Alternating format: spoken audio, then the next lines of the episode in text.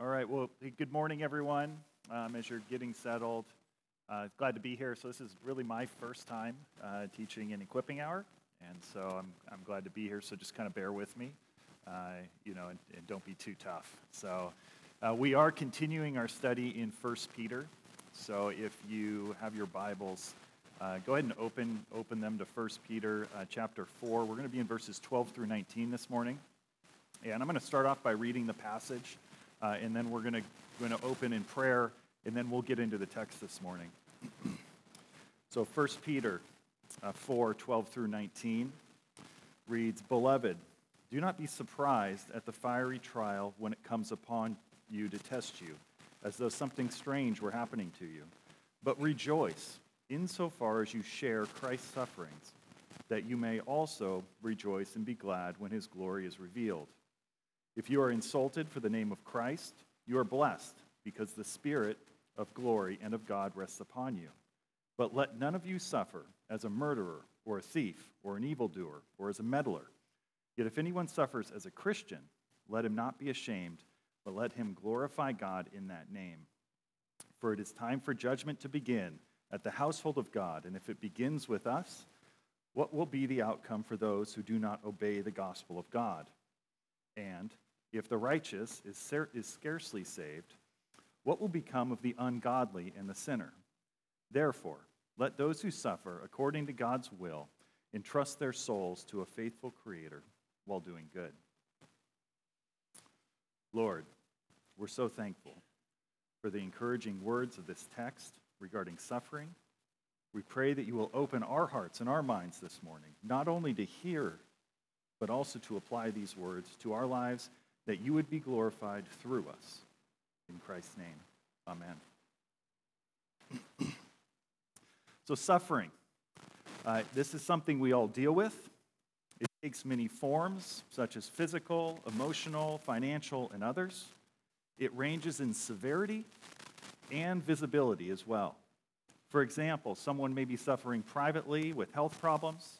There may be persecution or ridicule within their family, a job loss because your values don't align with a worldly corporate culture, or mocking from former friends that you've lost due to your faith, a church shooting, a public execution of Christians overseas, put out on the internet, or even the very severe and public suffering of our very own Garza family that they've been experiencing for some time now, prolonged suffering due to no fault of their own.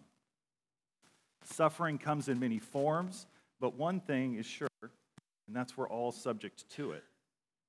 Even looking at the definition of suffering, when we look at how it's defined, it's so broad. It is defined as the state of undergoing pain, distress, hardship. I mean, who hasn't experienced this? From our youngest in our family to the oldest, we've all suffered. You may be suffering right now either as a result of your own doing or something totally out of your control. But it hasn't always been this way. Before the fall, there was no suffering. Eden was a perfect place, right? Adam and Eve were in perfect communion with God. Suffering was not a factor. Similarly, in the new heavens and on the new earth, there will be no suffering.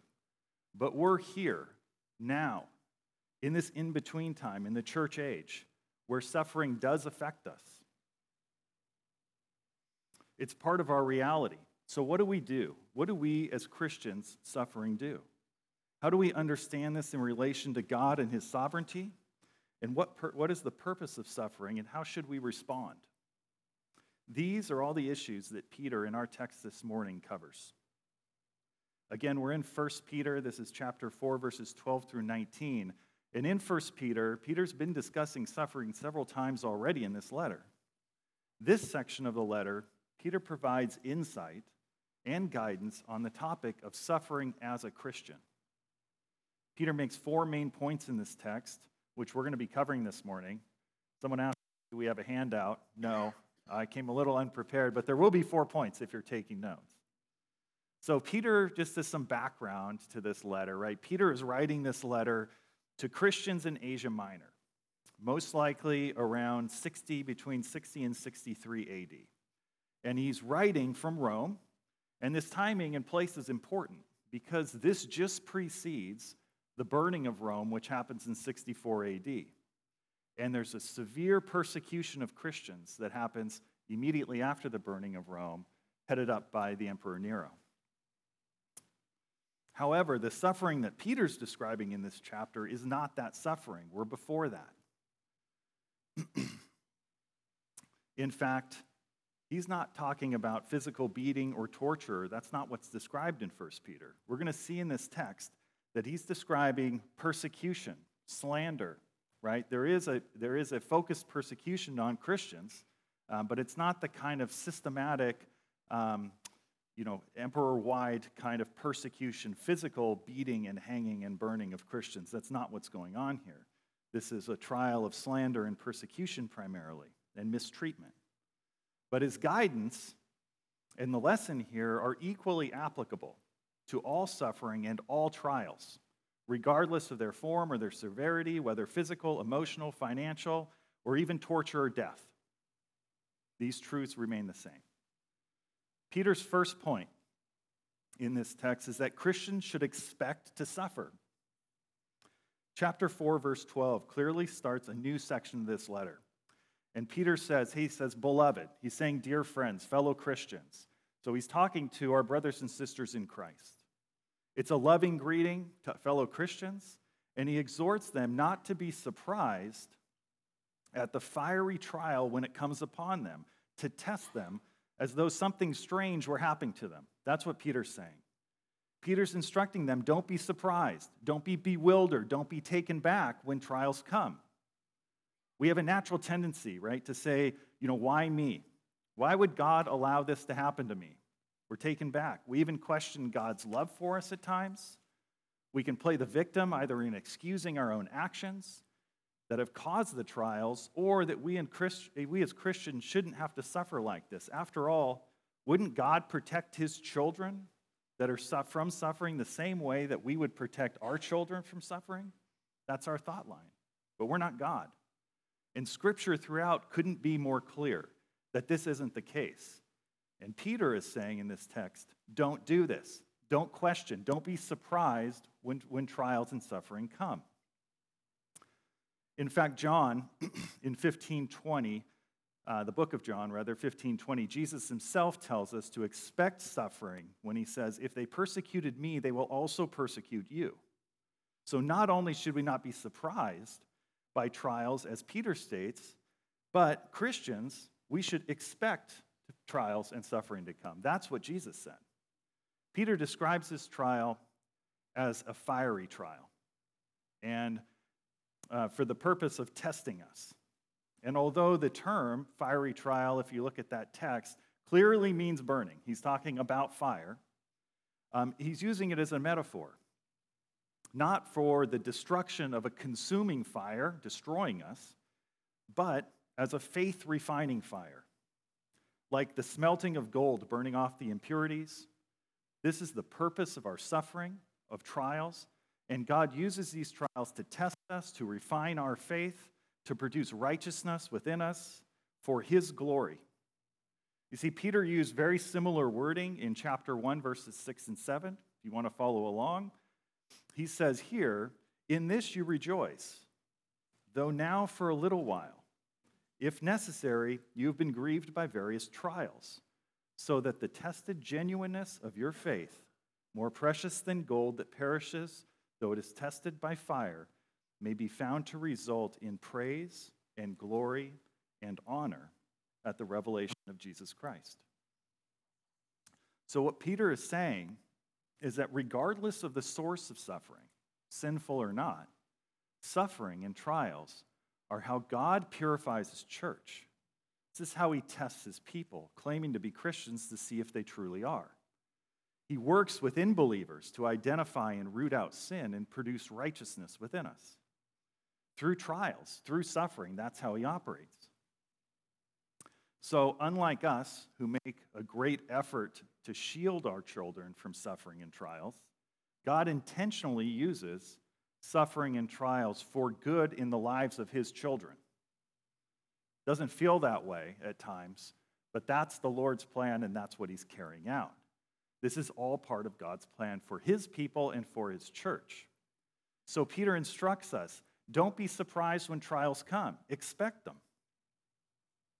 And he goes on to tell us what we should do in verse 13, and that is to rejoice.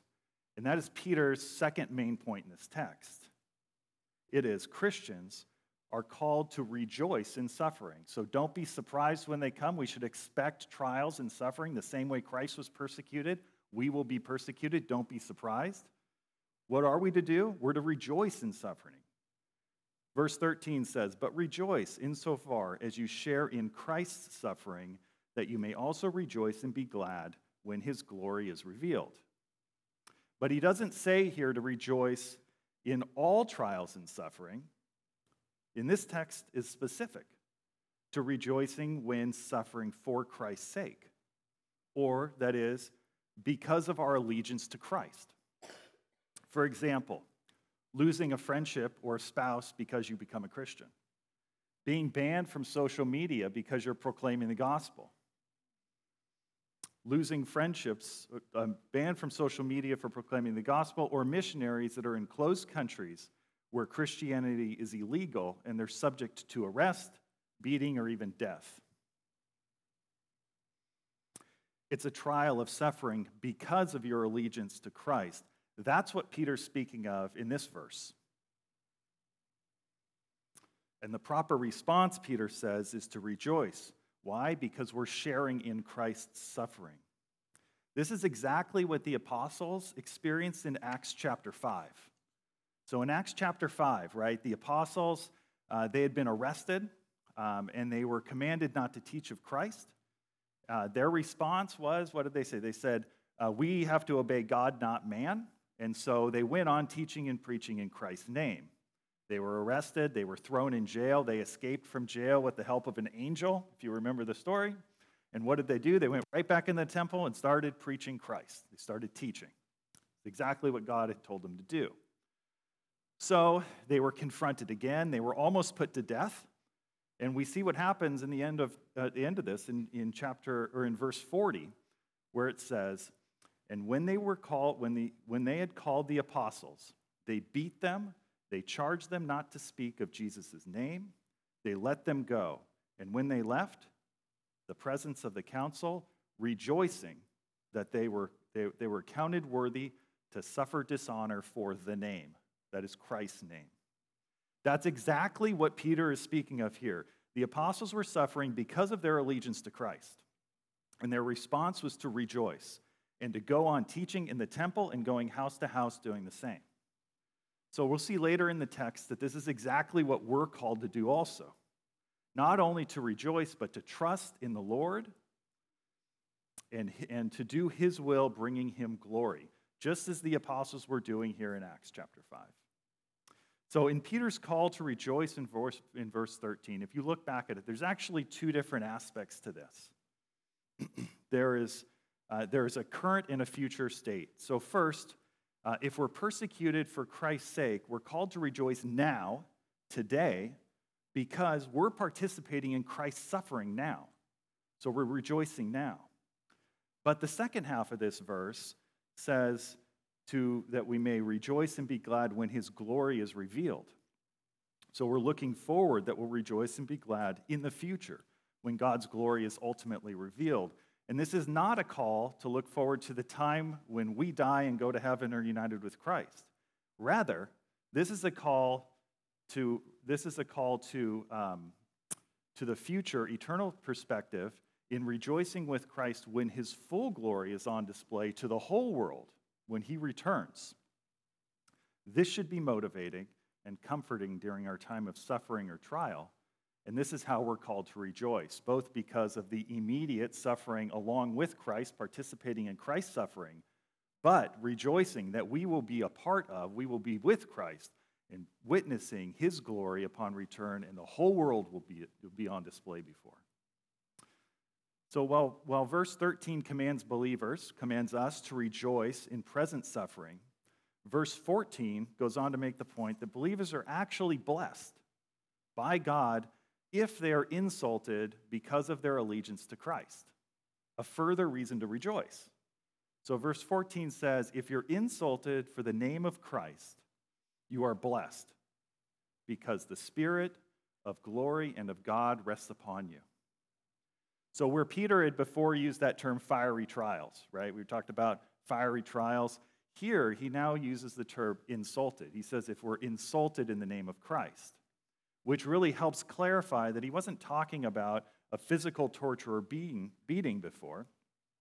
Remember, the opposition and persecution being levied on Christians in this context was mostly verbal, you know, and, and persecution.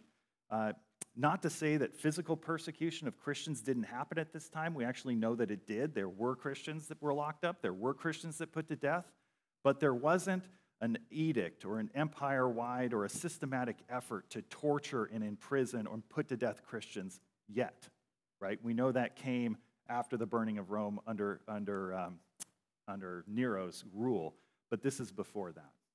So they were being verbally assaulted for their allegiance to Christ. And here Peter makes the point that they're actually blessed for that. They're blessed because they're being insulted in Christ's name. He says, If you are insulted in the name of Christ, you are blessed. Matthew records Jesus actually making a very similar point in Matthew 5 11. You don't need to go there, but I'll read the text. Where Matthew records, Blessed are you when others revile you and persecute, persecute you and utter all kinds of evil against you falsely on my account. That's on Christ's account. Rejoice and be glad that your reward is great in heaven. It's exactly what Peter's talking about. So we are blessed specifically when we suffer, when we're insulted for the name of Christ. But what is this blessing? What's Peter talking about? What is the blessing? Well, the language Peter uses in the end of verse 14 is a little bit tricky. Um, in the original Greek, I don't speak Greek. I've read a few different commentaries on this section, uh, and, and I'll give you kind of the best interpretation uh, of, of what it means. The ESV records it as You are blessed because the Spirit of glory and of God rests upon you. Um, when you break that down and look at it, you know, trying to figure out exactly what it means can be a little tricky. You are blessed because the Spirit of glory and of God rests upon you. Peter's explaining here why we're blessed. And his point is this that believers suffering for Christ were blessed because they possessed right now the glory that would be theirs at the end time. That is the glory of God. So, right now, they possess the glory of God at, end, at the end time. And they are also blessed because of the gift of the Holy Spirit that they have today right now. So there's two aspects here the glory of God in the future and the glory of the Spirit right now. They have both right now, even though one is to come in the future. This is the nature of the blessing that Peter is speaking of when we suffer for Christ, when we're insulted for Christ. So the question is how do we know if we're suffering for Christ? Right? Because he's defined this as a blessing that comes when we suffer for Christ. How do we know that? That's Peter's third main point we must evaluate the source of our suffering, really evaluate why we're suffering, determine if we're suffering for Christ or some other purpose. Peter talks about this in verses 15 through 18. And verse 15 says this But let none of you suffer as a murderer or a thief or an evildoer or as a meddler. Peter's saying that suffering as a result of these offenses is not suffering for Christ. He said this is a blessing for Christ. Now he's saying, don't do this. Don't suffer for these, for these reasons. And hence, they do not result in God's blessing. He's making a distinction in suffering based on its source or its cause. Is it for Christ or is it because of our own non Christ centered actions? Why are we suffering? Well, it's easy for us to rationalize and excuse punishments in our own minds and suffering when it's even when it's deserved and even when it's self-induced we explain that we can explain them away as christian suffering when they're clearly not we justify our sins and that it's a result of a result of suffering sorry we justify our sins and its result or think our suffering is more than we've deserved we think hey, I've learned my lesson. I've paid my debt. Anything beyond this must be Christian suffering, when in fact it's not. That's not the source of the suffering. You have may, may have committed a serious crime and will never be released, but you feel you served enough time, so now it's Christian suffering. Maybe you've committed adultery and your marriage will be taken years or may never be reconciled, even though you're ready to get back together and you think it's okay and you, you should be on the mend. The reality is that some suffering has long lasting and natural consequences and damages that'll never be fully repaired on this earth. But just because the consequences are more severe for you than you think it should be, just because doesn't make it suffering for Christ. And while Peter is saying, God, what Peter is saying is God does not give the same blessing for these types of suffering. he is, while he's saying he doesn't give the same blessing for these types of suffering, he's not saying that God won't use them for good in your life and for his glory like the refining fiery trial. That's exactly what God will do. So even if it doesn't receive the same blessing, it doesn't mean God doesn't work through these kinds of suffering and trials for our good. Here, Peter is saying, is not just saying suffering for these reasons won't receive that same blessing, but he's clearly saying, don't suffer for these reasons. He's saying, don't do these things. It's an explicit prohibition, it's an exhortation to walk in obedience to God, not to be the thief or the murderer or the evildoer. Peter provides really four examples here of non Christian acts in this verse that can produce warranted suffering and he t- that he tells us not to do. And they are structured really from the most severe to the least, starting with the murderer and the thief. Seems clear. I think we all understand what a murderer and a thief is. Both of these, today and back then, were criminal offenses with God appointed government structure to punish uh, those that were guilty in, for enforce, enforcing those laws would result, the punishment could result in death, in jail, suffering for the guilty. Those two seem pretty clear. But the third term, the evildoer, it's much broader. And it shows that Peter is not providing here an exhaustive list of things not to do. It's not limited to murderers and thieves or even criminal acts. You see, the evildoer, the evildoer would include other criminal acts, but it's not just limited to that. It could also be described as the opposite of a good doer, right? It's not, if you're not a good doer, you're an evildoer, vice versa. So while you may think you're not doing evil, I would challenge you to ask yourself if you're doing good. I would argue that in Scripture, it's really black and white, it's light and dark. Scripture ultimately leaves little or no room for the gray.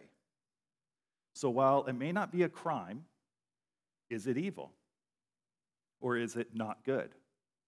A speeder getting a ticket?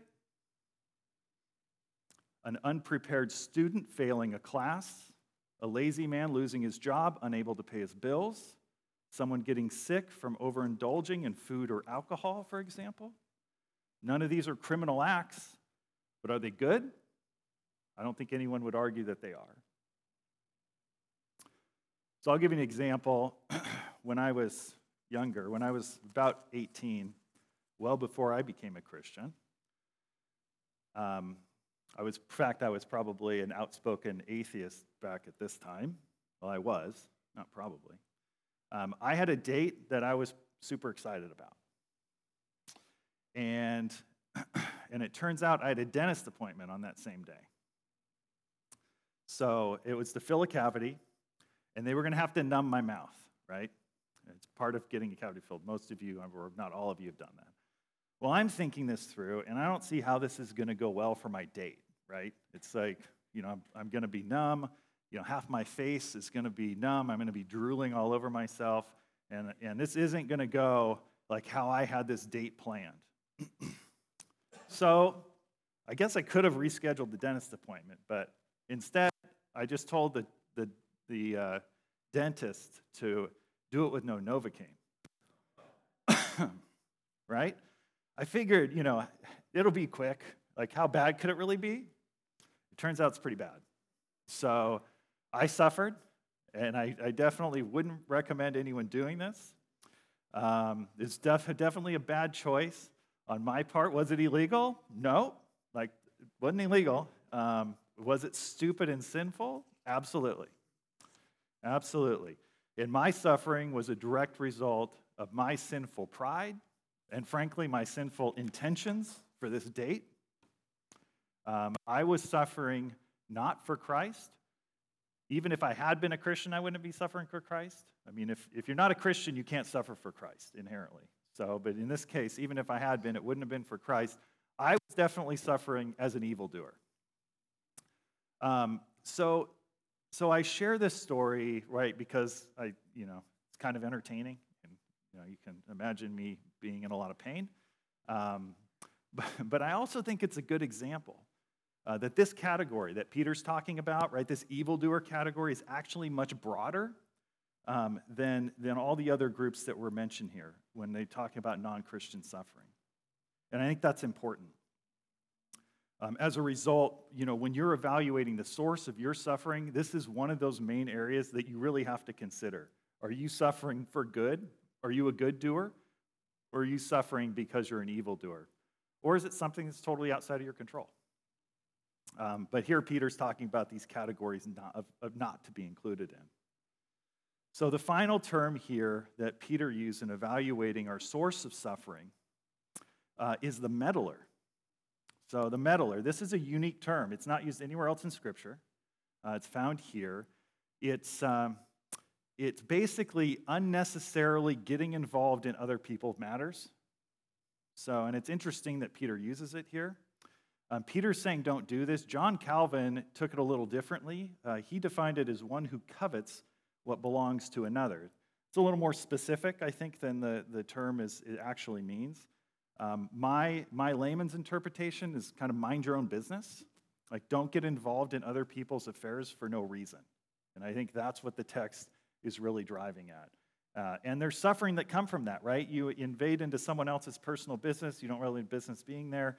Uh, maybe it's gossip, maybe it's not, maybe it's some other reason.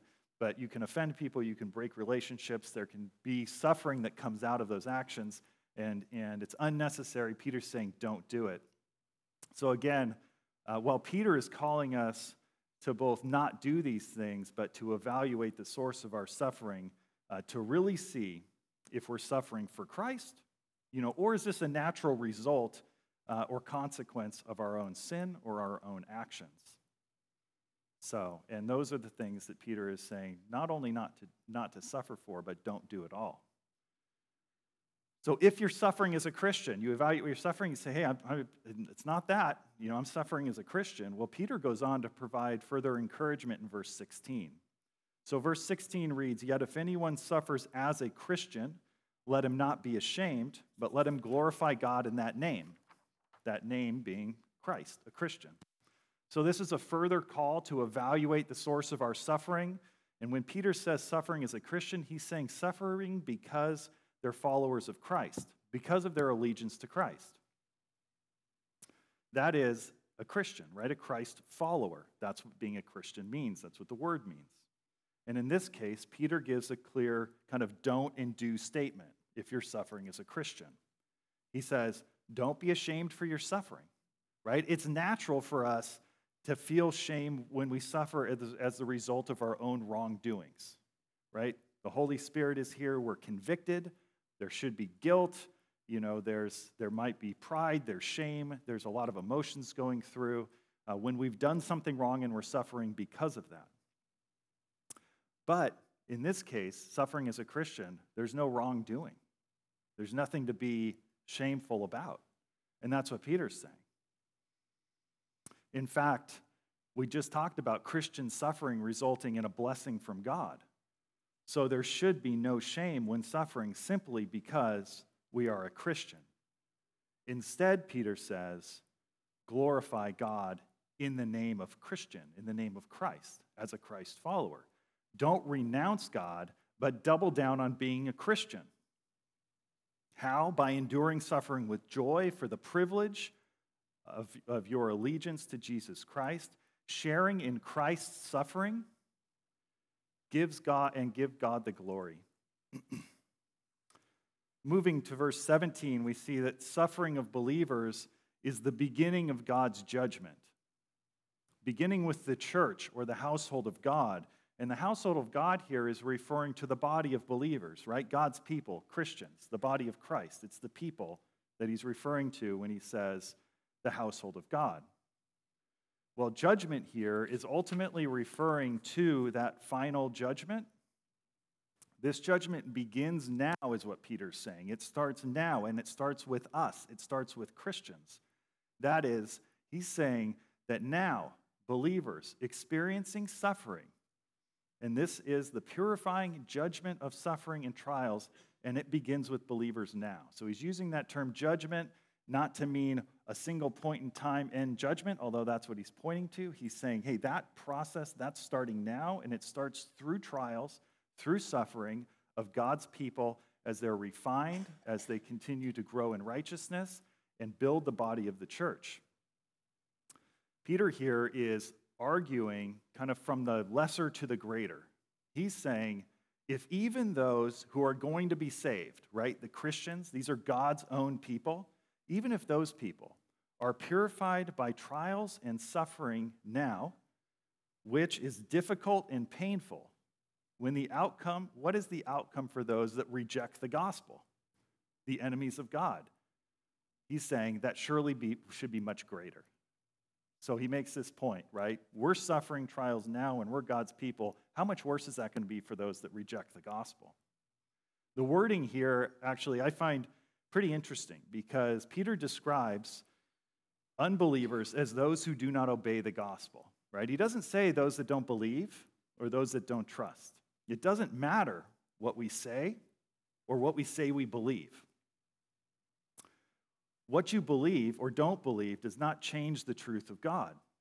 And ultimately, it's our actions that show our belief. Unbelief leads to disobedience. As Christ said, If you love me, you'll keep my commandments. And here, unbelievers is described as those that do not obey the gospel. Conversely, believers then would be described as those that obey the gospel. You see, by using this phrasing, Peter's saying that we are ultimately defined by our actions, not our words or appearances. And this thought line regarding the ultimate outcome for the Christians and the unbelievers closes in verse 18, in which Peter is taking a quote uh, from Proverbs 11:31, actually from the Septuagint. So that's the Greek translation of the Old Testament. The wording's a little different than the original Hebrew, and Peter uses the Greek version in, in, intently because the wording's a little different and it, and it goes to make his point. It reads this way He says, And if the righteous is scarcely saved, what will become of the ungodly and the sinner? Within the context here, Peter is not indicating that the righteous are scarcely saved, like, hey, they barely made it into heaven. Like, they were headed for destruction and then pulled from the flames at the last minute. So that's not what Peter is saying. What Peter is saying is that the justified sinners, right, Christians, are saved with difficulty. When he says scarcely saved, it means saved with difficulty. And that's the Greek, that's why that Greek use is, is important. With difficulty. And that difficulty is the suffering, it's the pain, it's the loss in the refining, fiery trials that believers must endure as part of being saved. That's the path for God's people, you see. How much worse will it be for those that reject him? That's what Peter asks in this text. How much worse will it be for the ungodly or the sinners? What will become of them? And insinuation is obviously much worse, right? If this is God's plan for his people and the way he works to refine and gather his people, how much worse will it be for those uh, that don't believe the gospel, for the ungodly and the sinner? Much worse. And this brings us to Peter's fourth and final point in this text. and that is that Christians are to respond to suffering by entrusting their suffering to God. See, Peter concludes this portion of the letter saying that if you are suffering according to God's will as a Christian for Christ, as previously established, rather than for doing something evil or some of our own actions, entrust it all to God and follow Him. Verse 19 reads, Therefore, let those who suffer, suffer according to God's will entrust their souls to a faithful Creator while doing good. Peter acknowledges here God is the Creator, and thus his sovereignty over all things, including suffering. Accordingly, we can be confident that he will not allow us to suffer beyond our capacity, that he will provide us enough strength to endure. After all, this is his plan for us. He's not going to give us a plan that and not equip us in order to follow through with that plan. It doesn't mean it's easy, it doesn't mean it doesn't come without pain and with loss, but it does mean that it's possible. And not just possible, it's definite. Just be faithful, is what Peter's saying. Therefore, Peter says, suffering Christians are called to entrust all, it says their souls, meaning everything, entrust all with God and obey him. It says do good. What he's talking about is obey God's will. So entrust all with God and obey him. As Peter recounted a few chapters earlier, Christ himself modeled this very response. So if you go to 1 Peter chapter 2 verse 21, Christ himself modeled this very response.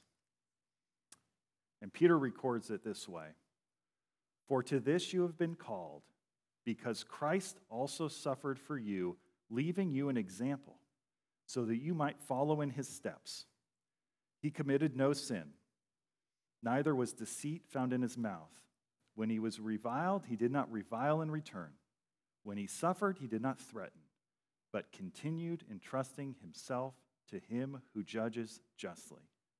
That's exactly what we should be doing trusting and obeying God while suffering. So, in closing, let me close with this. when, not if, you suffer now and in the future, don't be surprised. Evaluate the source of your suffering. If you're suffering as a Christian, and for Christ. Find peace in the great love and security of your Savior, knowing that your trials produce blessings and it's for your good and His glory. Rejoice, trust, and follow Him doing His will.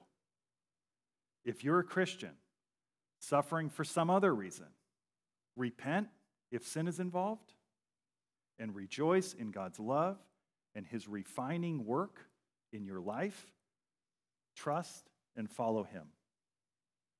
And if you're an unbeliever suffering, I would appeal to you today to repent, to trust in Christ and His suffering and His death on the cross on your behalf, so that you may be covered with His righteousness and obtain the peace and joy within the suffering that only God can provide.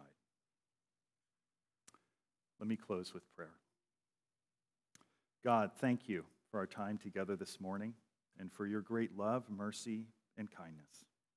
May we be encouraged to remain steadfast and faithful during our time of suffering, knowing that you are in complete control over everything and use these trials for our good and for your glory. May we all have soft and correctable hearts, be quick to repent and forgive, and eager to follow and obey your words for your glory. Amen.